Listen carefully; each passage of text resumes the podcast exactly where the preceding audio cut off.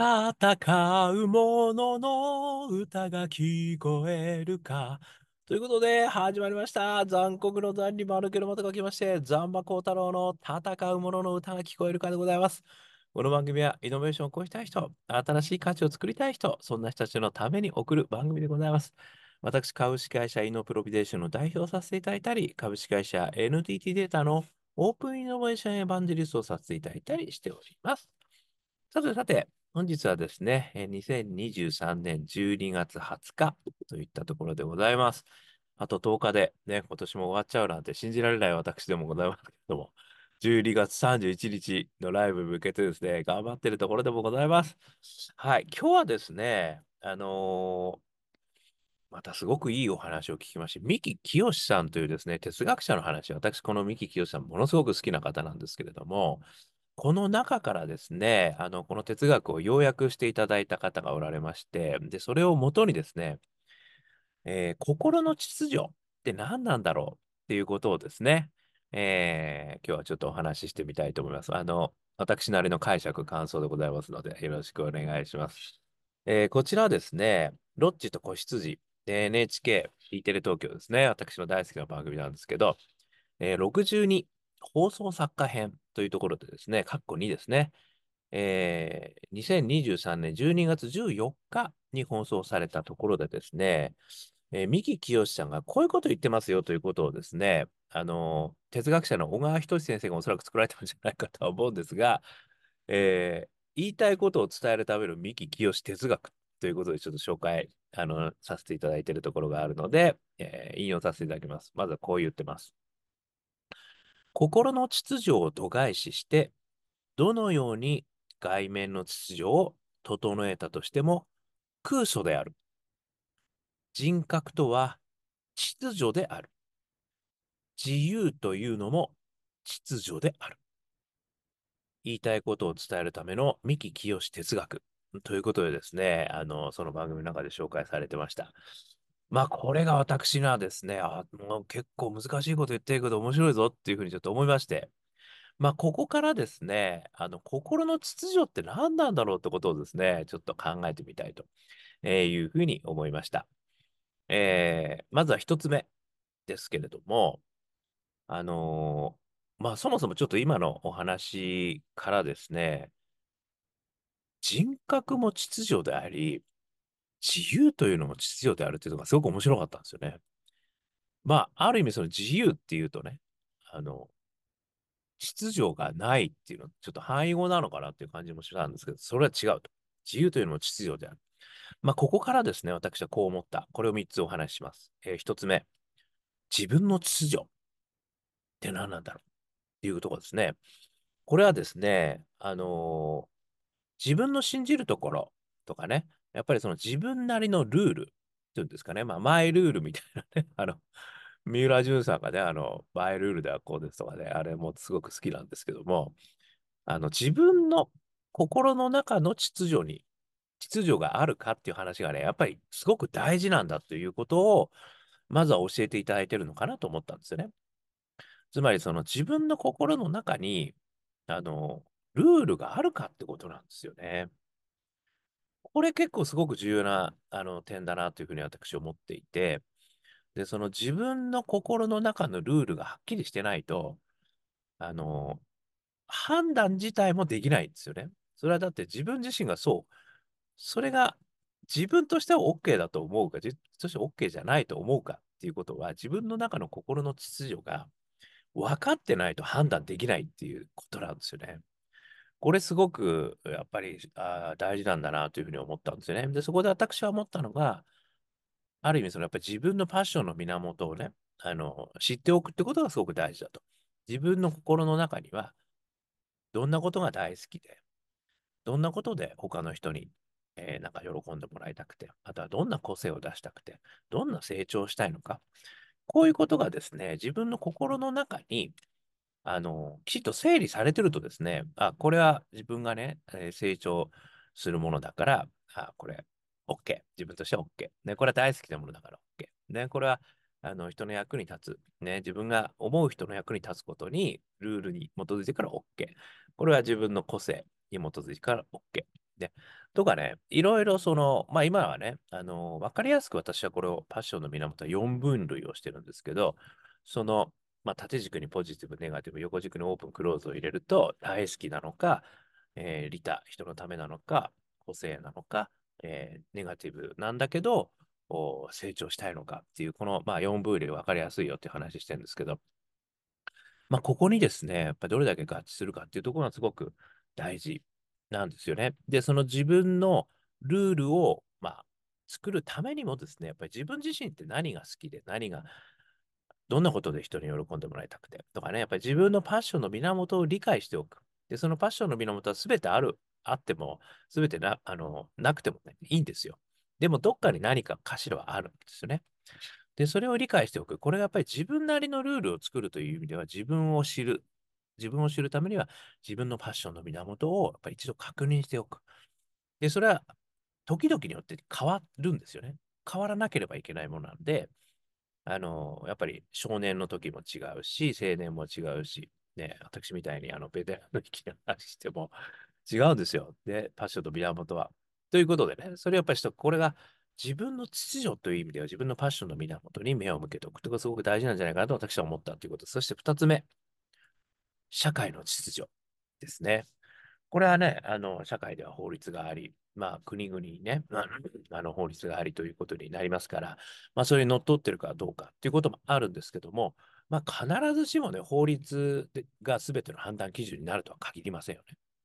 で、そんな時にですね、私はあのよくあの言われていたね、会社生活の中でよく言われてたのが、これはもう尊敬する先輩から言われてたのは、原理原則であると。つまり、その社会における原理原則、これに合ってるかどうかということを照らし合わせれば、あの判断基準になるから、原理原則を抑えろっていうことをね、やっぱりこう言われてたんですよね。私、それすごく心に残っていて、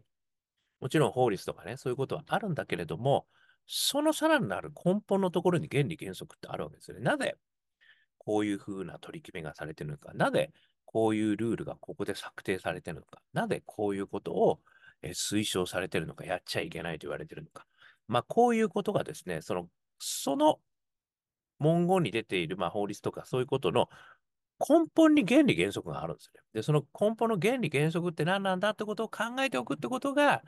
実は大事なんですよね。なぜこれはそういうふうに決められてるのか。ね、だって、昔からそう言われてるんだもんじゃねえということなんですよね。だって、みんな言ってんじゃん、それって当たり前じゃじゃないと。ね。まあ、当たり前と思ってるかもしれないけど、そこには理由がある。で、その理由をきちっと原理原則として理解しておく。これがね、二つ目なんですよね。そして三つ目。ね、私、このチャンネル、イノベーションのチャンネルでございます。じゃあ、イノベーションにおける秩序って何なんだと。ね。さっきだって自由だって秩序があるって言ってたんだよと。いや、イノベーションにだって秩序はあるはずであると。これを考えたときに、これもう本当に私の勝手な考えなんですけど、自分の秩序は守りつつ、社会の秩序を疑っていくっていうことなのかなっていうふうにね、思ったんですよね。つまり、その、やっぱり、あくまでも自分の気づきだとか、違和感だとか、好きだとか、個性だとか、成長したいとか、まあそういう自分のこう、ありますよね、うちの中にあるもの。それが、こう、社会のものと照らし合わせたときに、ここにちょっと何か違和感を感じる。これが、その社会の秩序と自分の秩序が、ちょっとこうギャップが生じている状況なんですよね。で、そこの状況をなぜなんだろうということで疑う。まあ、問いを立てるということなんですよね。これが、まずはイノベーションの大原理なのかなっていうふうに思ってるわけですよね。だから、その社会の、あの、秩序における原理原則、これっていうのは、もうかなり悠久の年を経てですね、やっぱり歴史の中にたくさんのこう、人たちがね、たくさんの経験をしてこら来られながら作られてきてるものなんで、そこには必ず原理原則という、あの、あるんですよね、そういうものが。で、それに対して自分の中の、ある意味その、パッションの源だったり、自分の中の秩序、自分としてはこういうことが秩序だと信じているというようなことがですね、こうギャップが生じる瞬間っていうのがこれ絶対あるんですよ。で、大抵はそれを流してしまうんだけど、流しちゃいけないよと。ね、それを食べとけよって私はいつも言ってるんですけど、でもそこの、やっぱりこう、ギャップに対して、あの、問いを立てるということが、基本的なイノベーションの、あの、基本なのかなっていう、これが実はイノベーションの秩序であると。で、大切なことは何かっていうと、自分の心の中にある秩序。これを、あの、やっぱり知っておく。で、それに基づくってことだと思うんですよね。つまり自分の中では、それは、ある意味新たな原理原則として、必要、もしくは好きだ、もしくは違和感がある。で、いろんなことを感じてるわけですから、自分の心の中のその秩序は、きちっとやっぱり見つけておく必要がある。そのためには自分のファッションの源と、そしてそこの気づいたことに対して、ど、なぜそれが私たちはあの違和感を持ったのかとかっていう理由をね、きちっと知っておくってことだと思うんですね。で、それを社会の、あの、今ある秩序と照らし合わせて何が違うということになったらですね、じゃあ何が違うんだろうから始まって、で、そこからイノベーションが生まれる。で、さらにそのイノベーションをね、あの発展していくと、新たなあの原理原則をね、を見つけることができるんじゃないかということをですね、あの思ったということなんですね。で、そこで大事になるのが、これ昨日もお話したんですけど、やっぱり仲間の存在なんですよ。で、これもね、やっぱり自分の秩序と社会の秩序、この間にギャップを感じたときに、ある意味すごく大事なのが、あの、自分一人でやらないってことなんですよね。で、ある意味そのいろんな方々、自分の仲間という人たちに、あの、やっぱりこう、問いを立ててみる。もしくは対話をしてみるっていうことだと思うんですよね。で、その中で、あやっぱり自分、ちょっと自分のルールのこう違和感あったけど、それってそういうことなのか？というふうに納得するかもしれないし、もしくはやっぱりその友達自身も賛同してくれるかもしれないわけで、いや、確かにね、俺も言われてみればそう思うよと。でもしくは、実は俺もそう思ってたんだ、みたいなね、話がありますよね。で、そうすると、少しずつ仮説検証が進んでいくってことだと思うんですよね。で、それは自分の仲間から始めていいとは思うんですけども、それがもうちょっとね、あの、遠く離れた、あの、自分の仲間とはまだなってない方々にも仮説検証をね、ぶつけてみて、やっぱりそうなのか。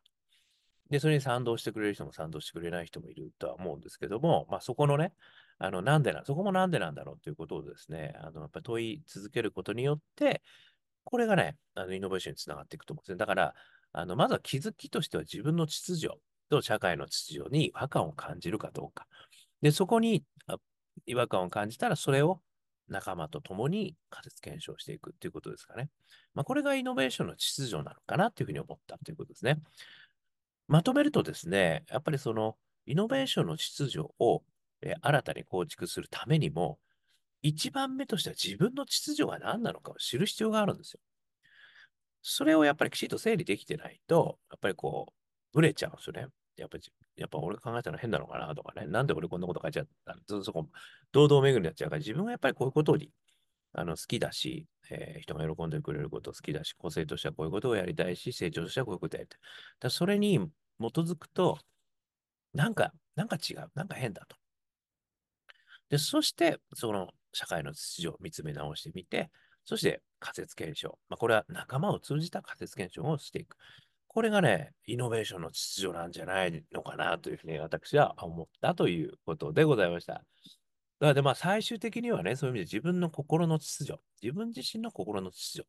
これをやっぱり知るところからイノベーションが始まるというので、心の秩序のイノベーションってもう言いにくいね。ということを今日お話ししてみました。少しでも参考になりましたら幸いです。ということでございまして、えー、YouTube、Podcast 毎日話してますので、よかったら登録してくださいね。そして Facebook、Twitter、毎日、えー、投稿してますんで、コメントいただいたら嬉しいです。そして2023年12月31日には13時15分から、グレープフルーツムーン、三軒茶屋、ライブハウスでライブやりますんで、ぜひぜひお申し込みくださいませ。オンラインもありますよ。えー、そしてですね、えー、その曲を聴きたい方はですね、YouTube で中年不思議国、中年ワンダーランド、香港好きなの、香港ラッキーズ、えー、検索していただくと、元気が出る曲が流れてきます。中年じゃなくても元気が出る。そして感動的な曲を聴きたい方は、あ、ジャーニー・オブ・ラッキー。ね、こちらの方は iTunes、そして、えー、モーラ、こちらの方でダウンロード販売してますよ。さらに昔の CD はですね、香港ラッキーズ商店、こちらの方で販売してますんで、えー、ネットで検索してみてください。そして、一人からでもイノベーションできる、そんなことを書いた本、オープンイノベーション21の秘密。こちらも電子書籍、リアル書籍両方ありますんで、えー、よかったら検索してみてください。1時間ぐらいでおめちゃうけれども、21の秘密が手に入っちゃう、そんな本でございます。えー、こんなことをお話している私ですけども、普段はイノベーションのコンサルやってますので、イノベーションのお困りごとがありましたらいつでもお気軽にご連絡くださいませ。さらにですね、えー、何度でも挑戦できる世界をえー、これを作るためにですね、スタートアップスエマージェンスエコシステム、えー、C というのをですね、今立ち上げております。えー、起業家の皆様を応援しますし、大企業の皆様からあ応援をさせていただくと、えいうこともですね、させていただけたらと思いますんで、気になる方はご連絡くださいませ。ということで今日も聞いていただきましてどうもありがとうございました。それでは皆様頑張りましょう。また明日